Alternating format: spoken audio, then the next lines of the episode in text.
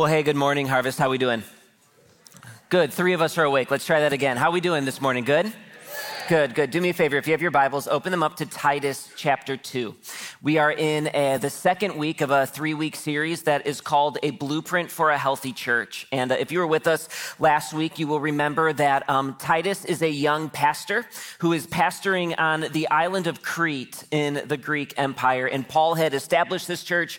He had planted this church, but then Paul left to go uh, do more ministry and to plant more churches. And he left a young pastor named Titus to oversee this new church. And the purpose of Titus is Paul is writing Titus, this, this young guy that he loves, and he's trying to give him advice to establish and to lead and run a healthy church. And last week we looked at this idea that just like uh, there's order in creation, and God establishes order in work and in government and in marriage, that God has also established a church to function in an orderly way.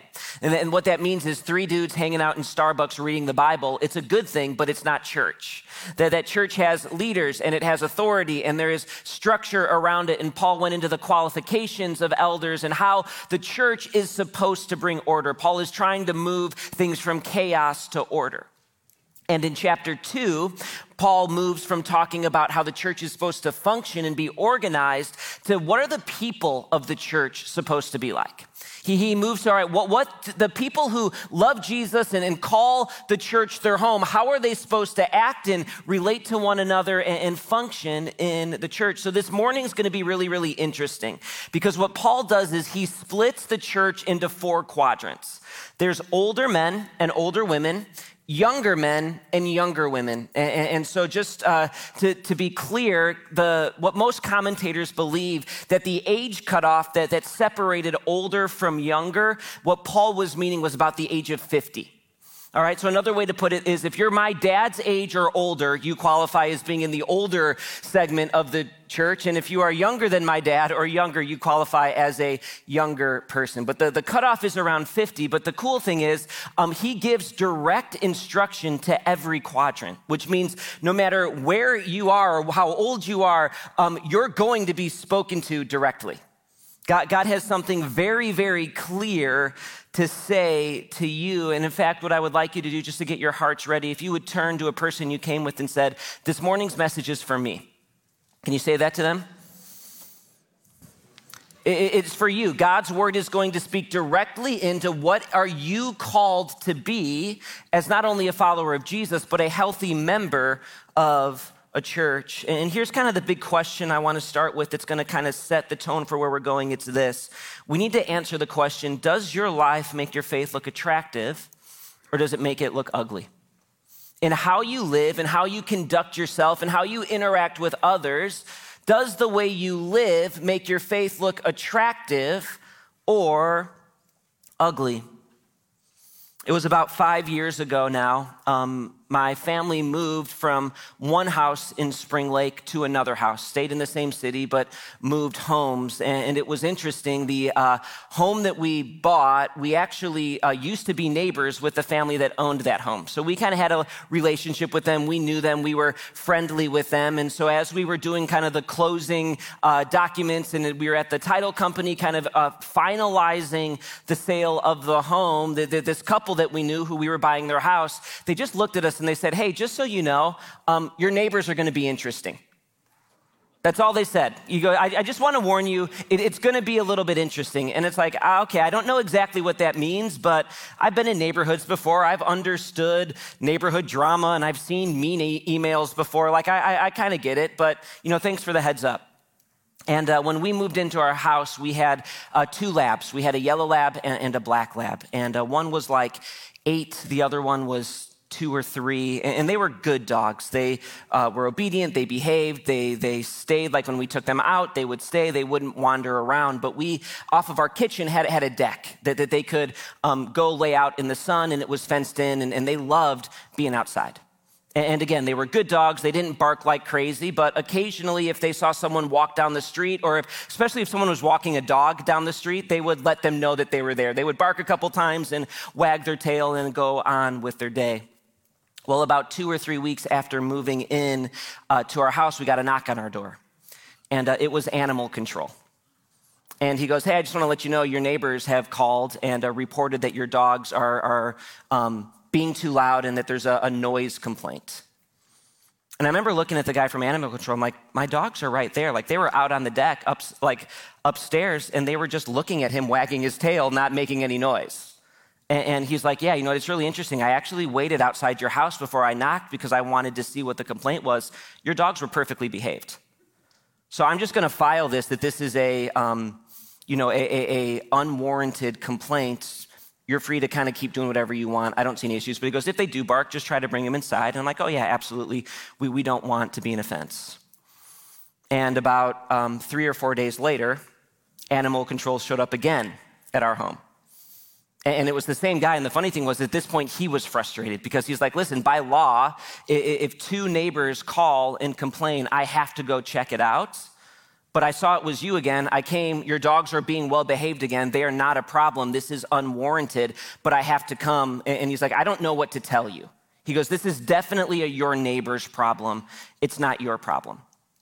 And you know, my wife, if you know her, she's very, very sweet. She doesn't like conflict. I'm not sure why she married me, but you know, I'm thanking the Lord for that. And, and so she is like, just kind of like worked up about it. And, and so it's like every time the dogs yawned, she's trying to bring them inside and she's trying not to be an offense. And she's, you know, worried that like, man, I just can't believe that our neighbors are frustrated with us and they haven't even talked to us about it. They just went straight to animal control, but we're trying to navigate it. And, and the next week comes and I'm here, I'm at church, and someone calls the church, and Jody Flickema picks up the phone, and she's like, hey, Cal, there's someone on the line for you. And I pick it up, and it's a voice that I don't recognize, and she goes, are you Calvin Wassen? And I said, yeah. Is this your address? Is this where you live? I said, yep, that's where we live. And she's like, well, I'm one of your neighbors, and I just want to let you know that another one of your neighbors was talking to me.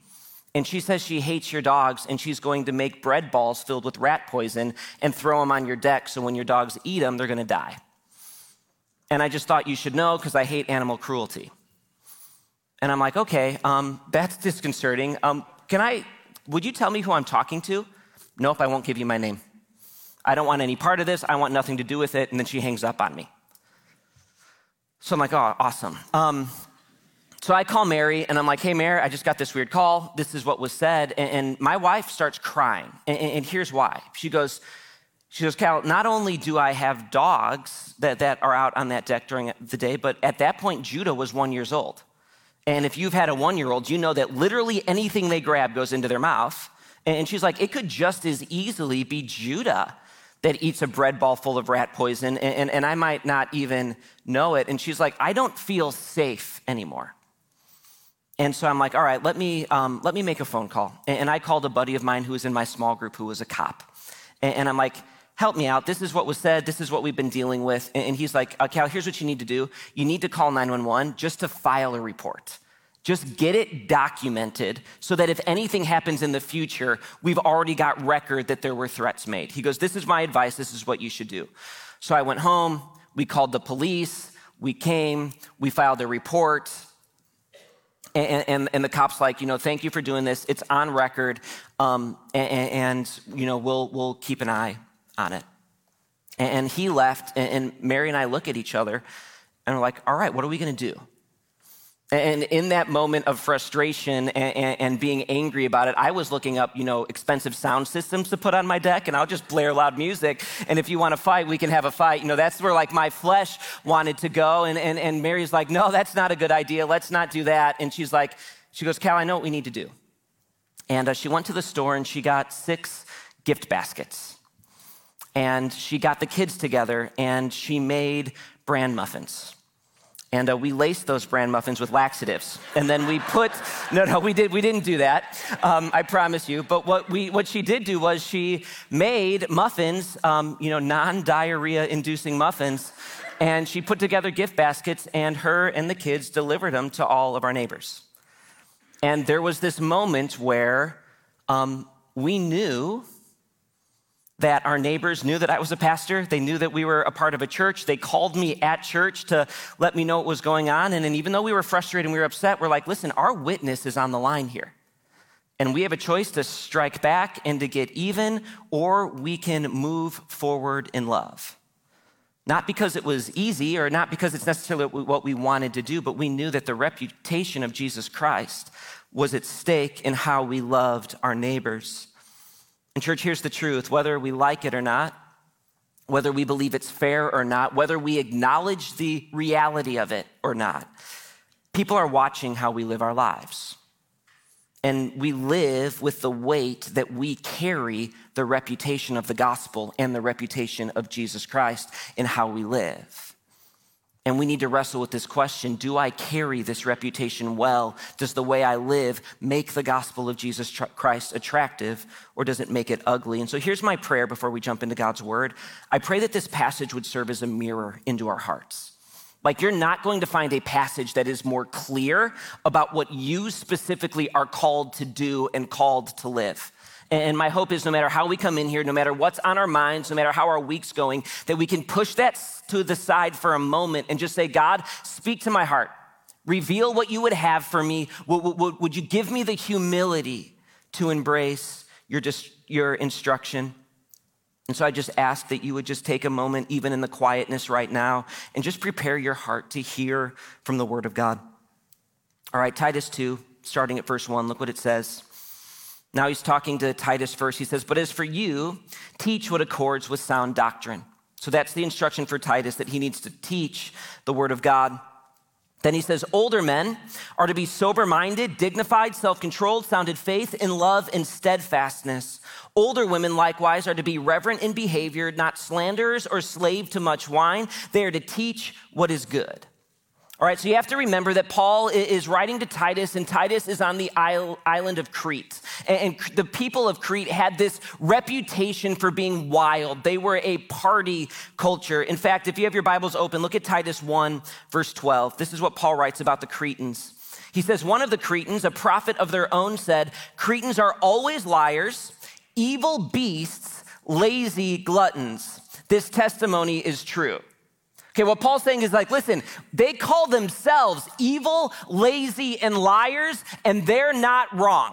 And, and what Paul is telling Titus, he's like, listen, it's going to be hard to live for Christ on this island.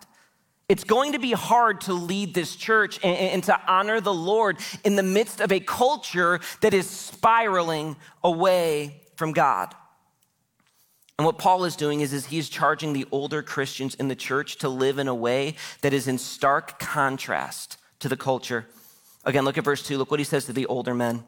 Older men are to be sober-minded, dignified, self-control, sound in faith, in love, and steadfastness. Older women likewise are to be reverent in behavior, not slanderers or slaves to much wine.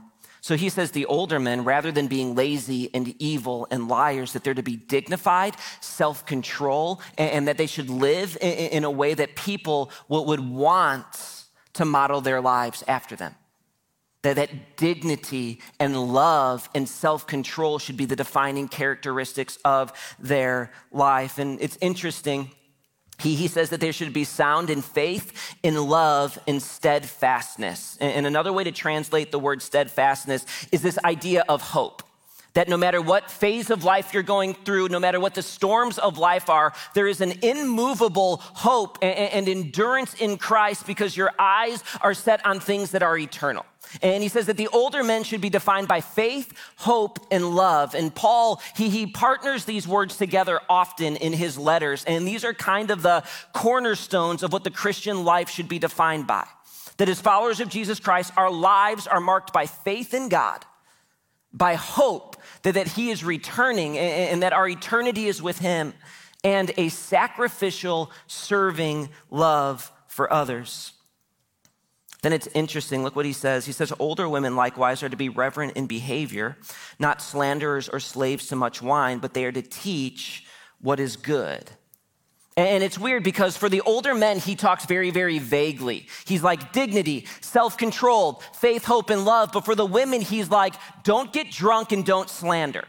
Like, isn't that weird that he gets so specific there? And why does he do that? Well, if you understand the culture he's writing to, apparently in Crete, if you were an older woman, the way that you got respect and that you were looked up to is if you could hang with the men when it came to drinking and if you could talk trash. But like it was seen as a good thing. If you could get wasted and run your mouth, this is how kind of backwards or different from um, the, the word of God that this culture was. And what Paul is saying is, no, no, no, that's not how you gain favor and respect. You do it through being reverent in behavior. Look at verse four. This is so important. It says, and so train the young women to love their husbands and children, to be self-controlled, pure, working from home, kind, submissive to their own husbands, that the word of God may not be reviled. Likewise, urge the younger men to be self-controlled. Okay, here's what you need to see, and I want to talk right now specifically to the older generation in our church. He says, not only are you to live this way, but you carry the responsibility to mentor and disciple the younger generation to be followers of Jesus Christ. He, he, he, he's saying it's not just about living those things, but if you're truly to be mature, if you're truly to be what God has called you to be, that you need to view yourself as a disciple maker and be intentionally engaging with the younger people in the church. So here's the first thing I want to draw out from the text this morning. It's this, and it's for the older Christians. Um, maturity means impact on others. Maturity means impact on others. And it's funny, right? Because we gauge maturity in, in so many different ways. May, maybe you view maturity in Christ as simply how long have you been a believer? You know, I've been a believer for thirty years or forty years or fifty years, and I've been around church a long time. I'm mature. I, I, I've seen it all. Now, is that a good thing? Yeah. Is that the definition of maturity biblically? I don't think so. Maybe it's how much of the Bible do you know? How many verses do you have memorized? How, how, how well do you know uh, God's word? And, and the problem is, is that can't be the ultimate level of maturity. It's a good thing, but it can't be the ultimate test because Jesus called the Pharisees, who had literally memorized the first entire, entire five books of the Bible, he called them whitewashed tombs. He says, you know everything, but it's made no impact on your heart. Maybe it's how many ministries you're involved in, um, how busy you are with Christian activity. All of these things are, are fine things. But what Paul's saying is, is if your walk with Christ doesn't lead to impact on the younger generation, you're not doing what you've been called to do. You're not truly mature in Christ. And this idea of teaching the younger generation, I want you to hear this. It's not the idea that everyone's got to lead a formal Bible study or a formal class. It's more of this idea of one-on-one, doing life with, giving your wisdom, loving, caring for, pouring in to the younger generation. And, and I also want you to see this. Um, see that the onus is not on Titus to make this happen. He, he's not saying, Titus, you need to make sure that the older generation disciples the younger generation. He puts that d- responsibility on the older believers. He tells Titus very clearly in verse one what his job is, and that's to teach what accords with sound doctrine. And then he says, for the older generation, it's your responsibility to engage in these discipleship relations. So I want to make this very, very clear. It's not my job to play Christian matchmaker or to set up discipleship playdates. That responsibility is on the older generation to have the attitude, who am I pouring into? Who am I discipling? Who am I loving and serving in the younger generation? And church, look here. All of us need to be ministered to. I need to be ministered to. Our pastors need to be ministered to. Older people need to, younger people. And my prayer is, is that this church, through our services, through worship, through the teaching of God's word, through community and small group, that this would be a place where you can come and feel ministered to. But the truth is, specifically for those of you who are older, I need to ask you a couple questions. Do you view this church as something that exists for you? Or is it something that you are a part of and that you are praying that God would use you to bless and serve others? Well, Cal, what are you talking about specifically? I'm glad you asked. Let, let me tell you. Um, here's a question. When you come to church this morning, older Christians, older brothers and sisters in Christ, is your attitude, man, I hope the music isn't too loud, and I hope they play the songs that I like? Or is it, man, who is someone that I can encourage today? Who is someone younger that's in a busy, crazy season of life that I can bless and encourage and be a light to and, and, and serve this morning? What was your attitude? Uh, is your attitude, I hope my favorite pastor is preaching at my campus this morning. I hope insert this person's name here. I hope I get to hear them because, man, they're the one that really blesses me. Or is it, um, man, I really want to find someone that I can pray for. And, and I really want to be building relationships with people in the church so I can know them and pray for them and be an encouragement. Here's one. Um, man, I hope my seat isn't taken in the sanctuary, right? Heaven forbid, like when we had to, you know, um, limit our uh, uh, attendance capacity and we roped off the wrong row. It's like, no, I'm in row three. You can't rope off row three. Like, I'm going to die if I can't sit in my exact spot. Or are you like, you know what? I go to church with a lot of people that I don't know and won't have close relationship, and I can't minister to everyone, but I can pray for everyone. So I'm going to come with a heart of prayer, praying that God would move in these services, that, that those who need to be encouraged would be encouraged. I am going to be on my knees praying for the people that I go to church with. Here's one. Is your attitude, man, I've served my time raising young kids. I'm done with that. I'm tired of that nonsense. It's, it's hard and it's exhausting. And I've served my time and, and, and that's now on my kids to do. And, and so I, I'm not going to engage in any way with the children of our church. In fact, I hope the young families, they get their kids in order so they're not running around driving me crazy at church. Or is it, man, I remember how exhausting and busy that season of life is. And what better way than to be a blessing to, to the youngest generation of our church, than to say, you know what, I can take an hour and a half and two times every six weeks serve in children's ministry and love on the youngest generation and disciple them and care for them. And in the same moment, I'm also being a blessing to their parents who have to live with these kids. And I get, they're allowed to now sit in a service and worship the Lord and, and hear from God's word without distraction because I am loving on their children. You know, we're not alone in this, but I would say a consistent struggle for all ten years of our church's ministry is getting enough volunteers to serve in children's ministry. And I know that this is a nationwide problem, and part of it's a good problem because we have a lot of young people in our church and a lot of young kids, and there is a ton of kids to love and serve and care for, and that's an awesome thing, amen? Okay, but here's the other thing I know. I know that I am talking to enough people even right now that if the older generation had a heart to love and serve and be a blessing to the younger generation, we would have so many volunteers we wouldn't know what to do with.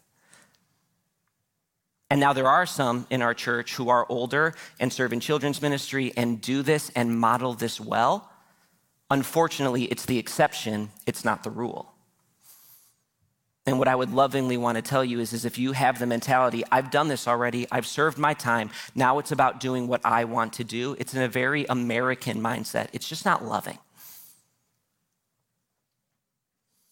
And church, here's what I want you to hear. This idea of pressing into the next generation is some of the sweetest ministry that there is. Um, my father-in-law, Randy, he's an elder at our church. And I remember a couple years ago talking with him, and he um, knew a guy from our church who was younger. He was about my age. And um, they just started getting together once a month for breakfast. And, and Randy instigated the relationship, and they would go out for breakfast, and they would talk about life. They would talk about marriage. They would talk about raising kids. They would talk about how do you navigate difficult family situations. And, and Randy was like, man, it, it's some of the best parts uh, of my month. Like, I am getting as much as I'm giving in, and the Lord's showing up, and I'm building this awesome relationship with this young guy. Like, there's so much blessing there. But if you're going to get there, you have to have your eyes off of yourself.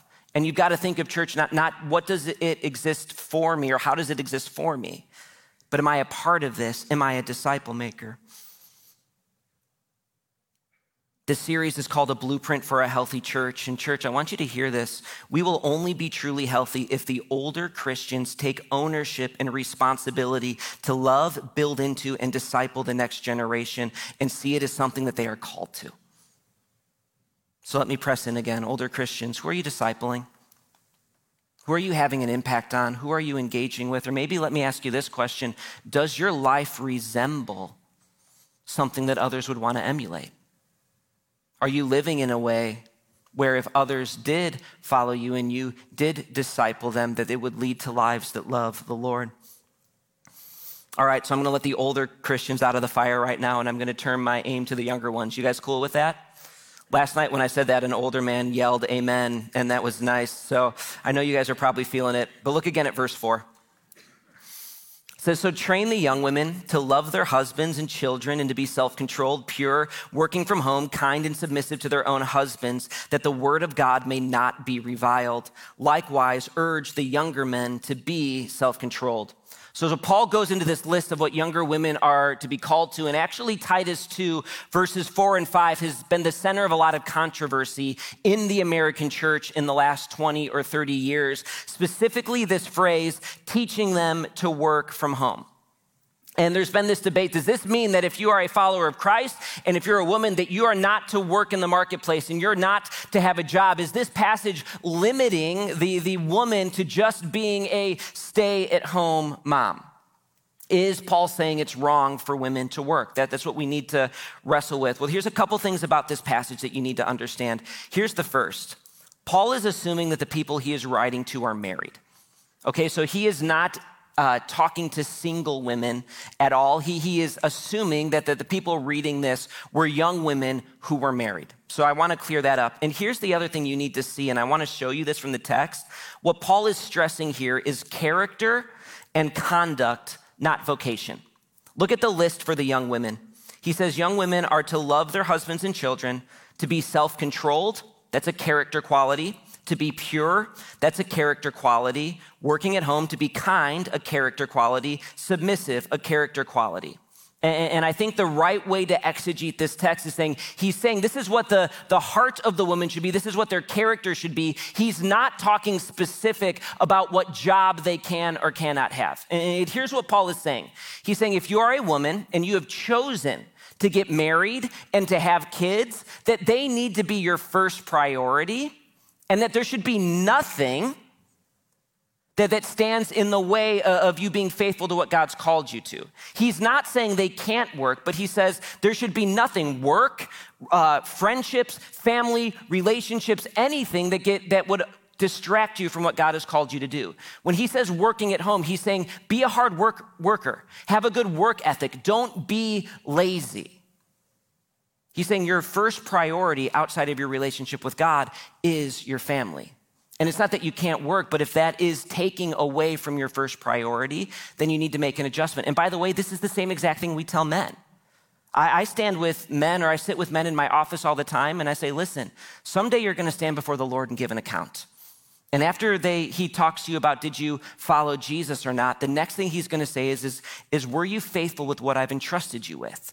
And guess what's first on that list? It's going to be your wife and it's going to be your kids. It's not going to be your job. It's not going to be your church. It's not going to be your friendships. So, so if work or if anything else is causing you not to love your family well and it's making it impossible, you, you need to look at making changes. Look at verse six. I love this. It's so funny. Then he goes, just likewise, urge the younger men to be self-controlled. Like, isn't that funny that like the older men have like six things that they need to do. The, the older women have like seven, the younger women have five or six. And then when he comes to the young dudes, he's like, just do this one thing. Live with self-control. Like if you can be self-control, ninety-nine point nine percent of your problems are going to be taken care of. Like just focus on this one thing. So here's what I would say, and I'm going to say this because he says this to both the young women and men. The thing I want to pull out is um, for you younger believers, are you living with self-control? And here's what amazes me. Like two thousand years later, Paul still nails it, doesn't he? Like I've been thinking this week, like what would be if I could just give one piece of advice to younger followers of Jesus Christ, what would I give them? I've been trying to come up with an answer that's better than self-control. I can't figure it out. Like, like it's the perfect advice. The number one issue that trips up younger people, again, fifty and under, so often is young people, uh, they live with a lack of self-control, or they make decisions not thinking about the consequences that their decisions will have. So the question is, is, all right, Cal, what are you talking about specifically when you mean self-control? Well, I've come up with a working definition. Here it is. Self-control is the discipline to live for something that is greater than the moment. It's the discipline to live for something that is greater than the moment. Paul is pleading with the young people in the church to have a vision for their life that is greater than simply what brings satisfaction or pleasure in the moment. He's saying, have your eyes on something that is greater than just how you feel and what you want and yourself. And I think there are many different areas where we need to apply this idea of self-control. So these aren't um, in your notes, but if you're a younger person and you're taking notes, I'd encourage you to write these down. Here are different areas we are called to self-control. Um, the first one, and one that is so huge, is in the area of sex. Do we exhibit self-control in our sexuality? Do we have a vision for our sexuality that is bigger than momentary pleasure or temptation?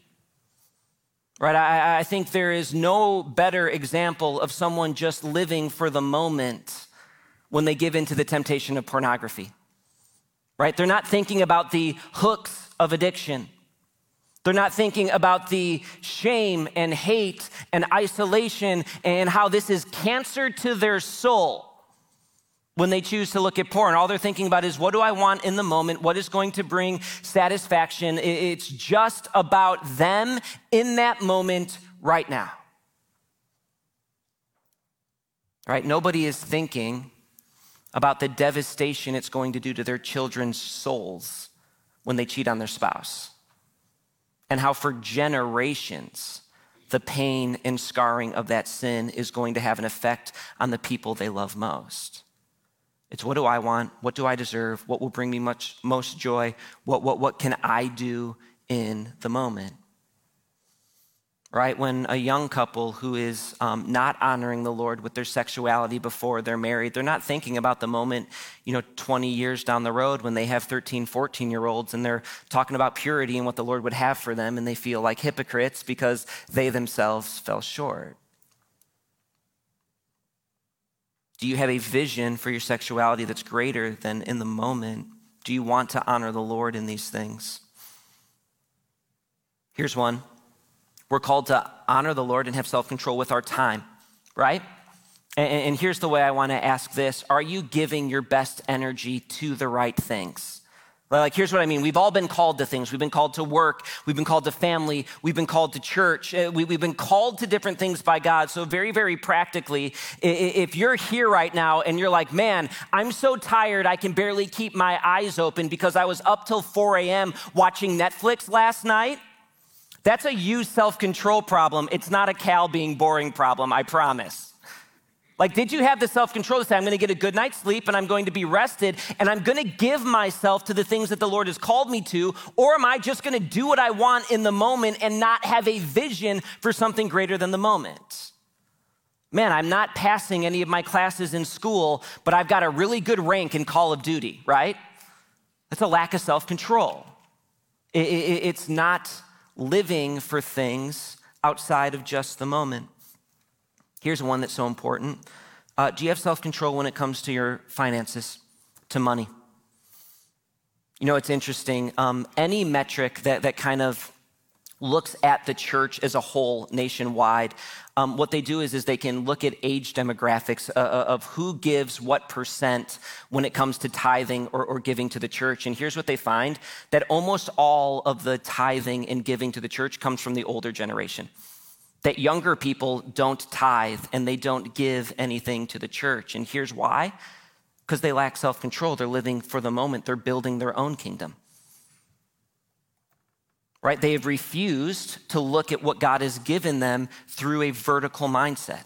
That everything they've received has been given from the Lord. It's not their own, it's theirs to steward. They're going to give an account for how they lived with those things, and that God promises, I will be with you and I'll be for you, and you will receive a, a multiplier of blessing if you set your finances in a way that would honor me, and you give back to me first, and you're generous with others.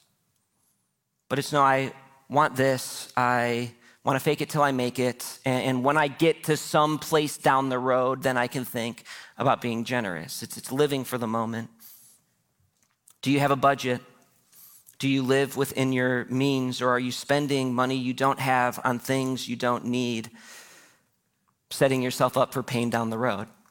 Do you exhibit self-control? Here's one. Um, do you exhibit self-control in the area of alcohol? Um, I can't in good conscience say as a teacher of God's word that alcohol is a sin. God's word does not say that. Uh, Jesus drank alcohol. Alcohol um, can be a good thing and a gift from the Lord, but here's the truth. It's also a very, very dangerous thing. So here's the question. If you are here and you drink, do you have right accountability? Do you have right limits and fences in place? Or are you just like, man, I'm going to have fun and I'm going to go hard in the paint and we'll figure out tomorrow, tomorrow. Like, man, I've sat with so many people in my office in tears who are like, man, I just drank too much and I said something I was never was gonna say. I did something that I would never do, but I was under the influence of alcohol and it has blown up my life. Self-control, are you living for the moment or do you have a vision for something greater? Here's one, do you exhibit self-control with your words? Right, our words are a big one, isn't it? When you get angry, do you just say whatever you want to say? Whatever is the meanest, most cutting, most hurtful, do you say it in the moment because it feels good? Or is your tongue tamed? And do you say, I'm not going to blow up relationships right now because I'm hurt. I'm not going to make that an excuse to hurt other people. Here's one. Are you willing to say anything to get a laugh? Are you willing to go to the lowest common denominator just so that you can be liked by others and that people will think you're funny and that people will want to be around you? Or, or, or do you have a standard for what will or won't come out of your mouth? Here's one, are you trustworthy? Can people tell you things or, or, or are you, do you have a reputation that you love the drama, you love the feeling of being in the commotion, so you're gonna tell everyone what's going on with everyone because you just love the attention? Here's a new one that I think is new within the last fifteen years that we have to navigate well.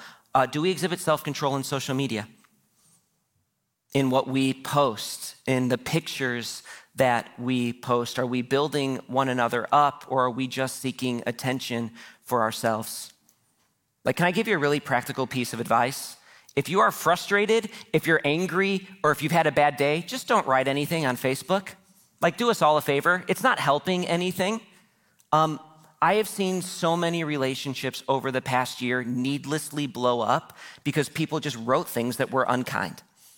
And there was a debate and the comment section got crazy. And yeah, there was a lot of drama, but it was a lot of pain and it didn't honor the Lord. If you've got conflict with someone, call them, take them out to coffee, resolve it in a way that would honor the Lord. Don't fire bullets over social media. Look what he says in verse seven. Now he's talking to Titus again. He says, show yourself in all respects to be a model of good works, and in your teaching show integrity, dignity, and sound speech that cannot be condemned, so that an opponent may be put to shame, having nothing evil to say about us. So Paul now encourages Titus as the pastor, hey, you've got to live this out. You've got to have dignity. You've got to make sure that you are living what you preach, because there's opponents out there who are looking to put to shame Christianity. And this is another reminder. People are watching. And in how we live, we can either be putting others to shame who would want to fight against our message, or we can be putting the gospel to shame in how we live. There's a lot on the line. All right, young believers, so here's the question. How do we exercise the muscle of self-control in our lives? Like, if you're here and you're like, man, this is something I struggle with and I do want to grow in the area of self-control, how do I do it? Well, here's the thing. I don't have a silver bullet that's like, you know, eat this food and all of a sudden you'll have self-control. I wish it was that simple. It's not. I can just share with you what's best for my heart when I am growing in these things. And, and here's what I would say. Um, This is what God has done in my heart, and when I'm growing in self-control, this is what I do. I look for daily opportunities to deny myself of something I would naturally do for the purpose of serving someone else. So every day I'm looking for opportunities not to do what I have to do, but, but to do something that I wouldn't naturally do and I don't have to do, to be a blessing and to love and serve someone else. So maybe it's as simple as this. I'll be driving home from work and I'll just pray, hey, God, give me an opportunity to serve my wife the second I get home. And so then I go home and guess what I do? I, I go and I look, hey, is the, is the kitchen clean or is it dirty? And if it's dirty, I put away all the dishes and I run the dishwasher or I put things away. And it's just, man, I just want to love and serve my wife. Not because I have to, I wasn't required to do it, but I'm trying to get my eyes off of myself and onto being a blessing to others. Um, here's a really, really simple one that I love. Um, when you swing by Starbucks in the morning before work, Um, instead of getting a coffee just for you, get a four pack of coffees and bring them in for your coworkers and just say, hey, I've got some extra coffee. Who would be blessed by a cup of coffee? It's just thinking of others and loving and serving others, not just yourself. Maybe it's just, hey, um, today at the office, I'm just going to engage in a meaningful conversation with someone. I'm going to ask about their family. I'm going to ask how I can be praying for them. I'm going to see how they're doing. I'm just going to engage in more than just the workplace dynamic. And here's why this is so important. What you're doing is, is you're practicing getting your eyes off of yourself, and that will teach you to live for something greater than the moment. And, and here's what I would say. If you can look back on your day or on your week, and you're like, wow, outside of the things I had to do, everything that I did was just about me and just what I wanted, you, what I wanted to do, you're setting yourself up to fail in the area of self-control. This is a muscle that we have to exercise. So again, young people, give me your eyes for a second. Please don't believe the lie that you can both have Jesus as Lord and Savior and that you get to have complete autonomy and authority over your own life. Like, you don't get to come here and worship Jesus on the weekend and functionally be the Lord over your own life during the week. Those two things are mutually exclusive. Paul is saying we carry the weight that we represent the gospel of Jesus Christ in how we live, and we are to live in a way that would be marked by self-control. All right, look at verse nine. He says, bondservants are to be submissive to their own masters in everything. They are to be well-pleasing, not argumentative, not pilfering, but showing all good faith, so that they, in everything, they may adorn the doctrine of God, our Savior.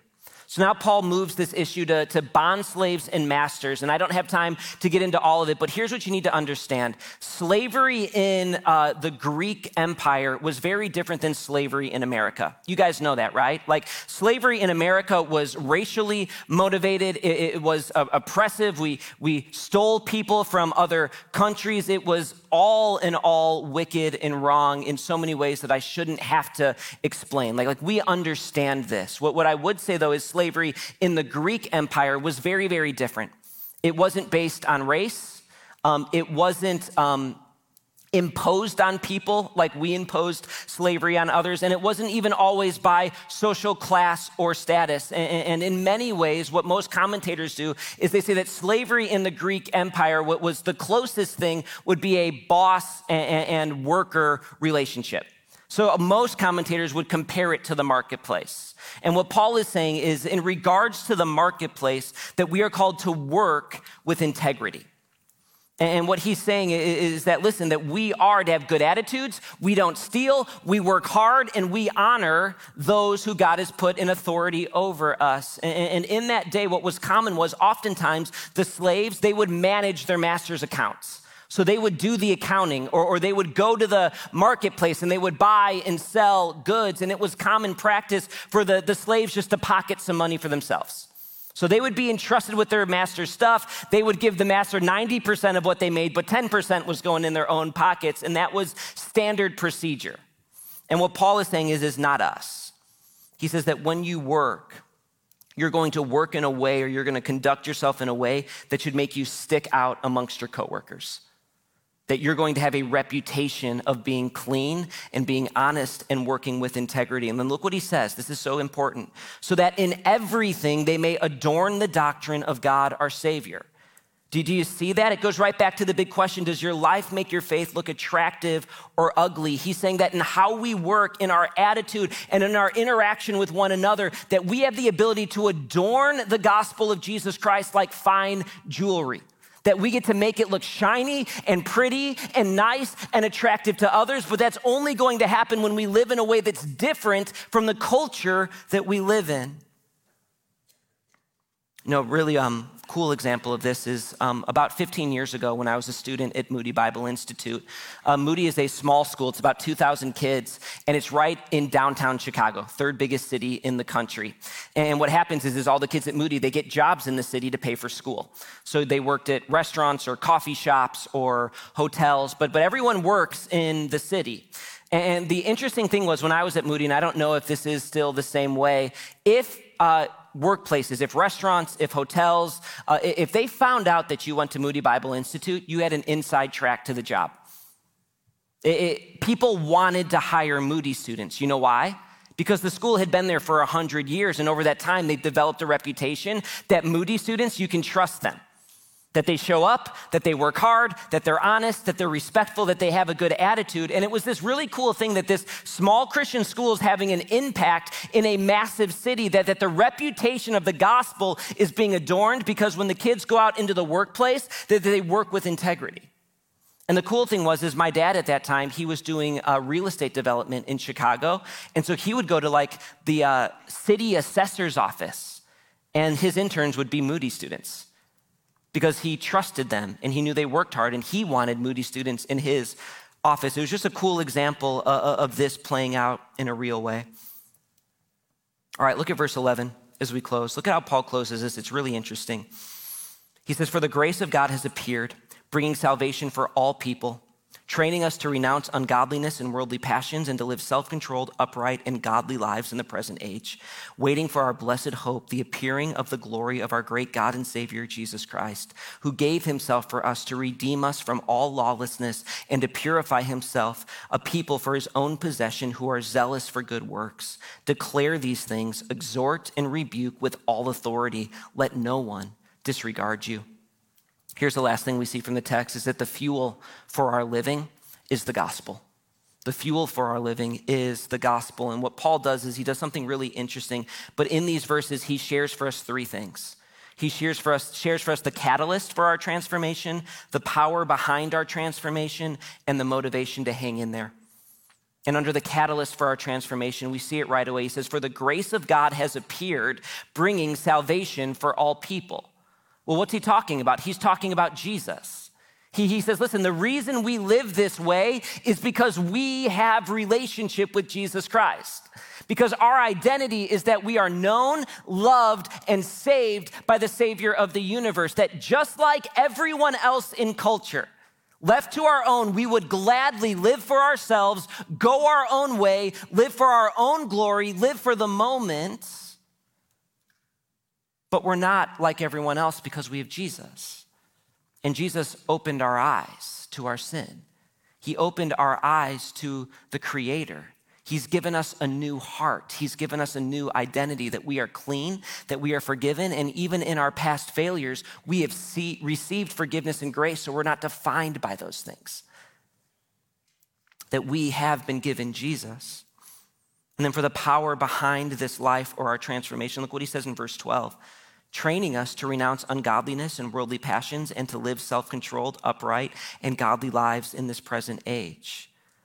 And what he's saying is, is, listen, not only have we been saved by Jesus, but Jesus taught us how to live, that we have God's word, that we can see what Jesus taught and how he lived. But not only that, that God has given us his Spirit to reside in us, so that we have the power, the same power that raised Christ from the dead resides in our hearts for us to have victory and new life over our sin. And, and listen, there's someone in here today who just needs to hear this.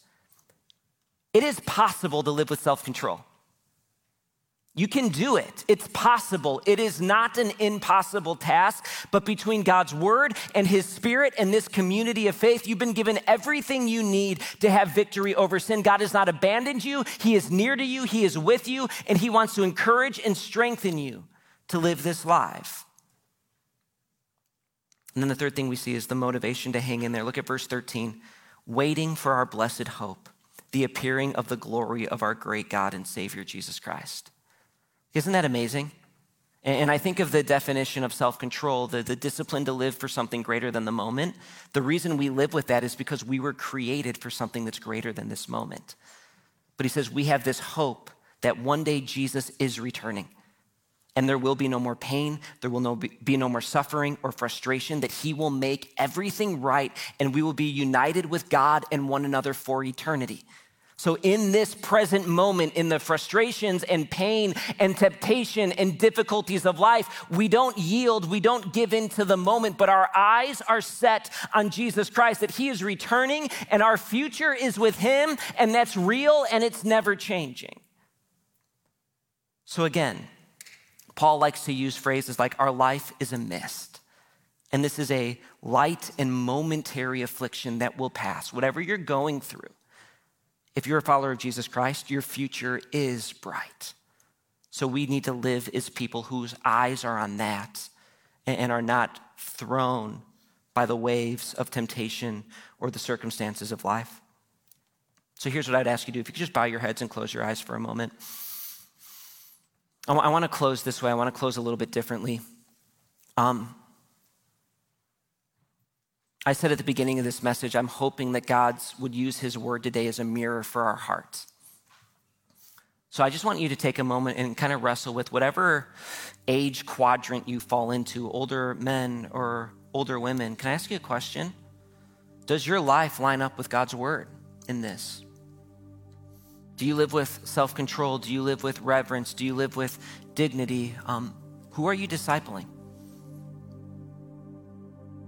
What's your attitude towards the people in this room?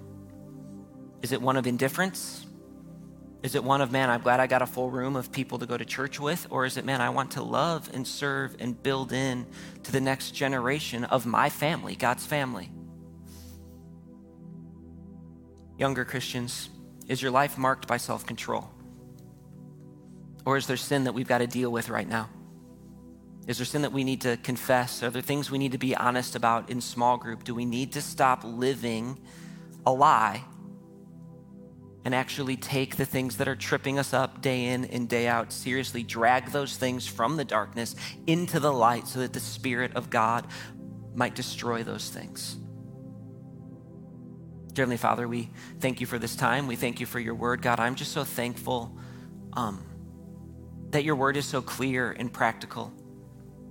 And God, you tell us what we are called to. You give us this warning that we represent and adorn the gospel of Jesus Christ. And it's not just our reputation on the line, but it's your reputation. And God, I just pray that we would take that seriously. God, I'm thankful for forgiveness for our failures, that we can know that every sin we've ever committed, past, present, and future, has been completely forgiven and covered by you. So we're not defined by those things, but that we can actually turn and live in a way that would represent you well. I'm praying that your Spirit would move and soften and humble. We love you. It's in your Son's name we pray. Amen.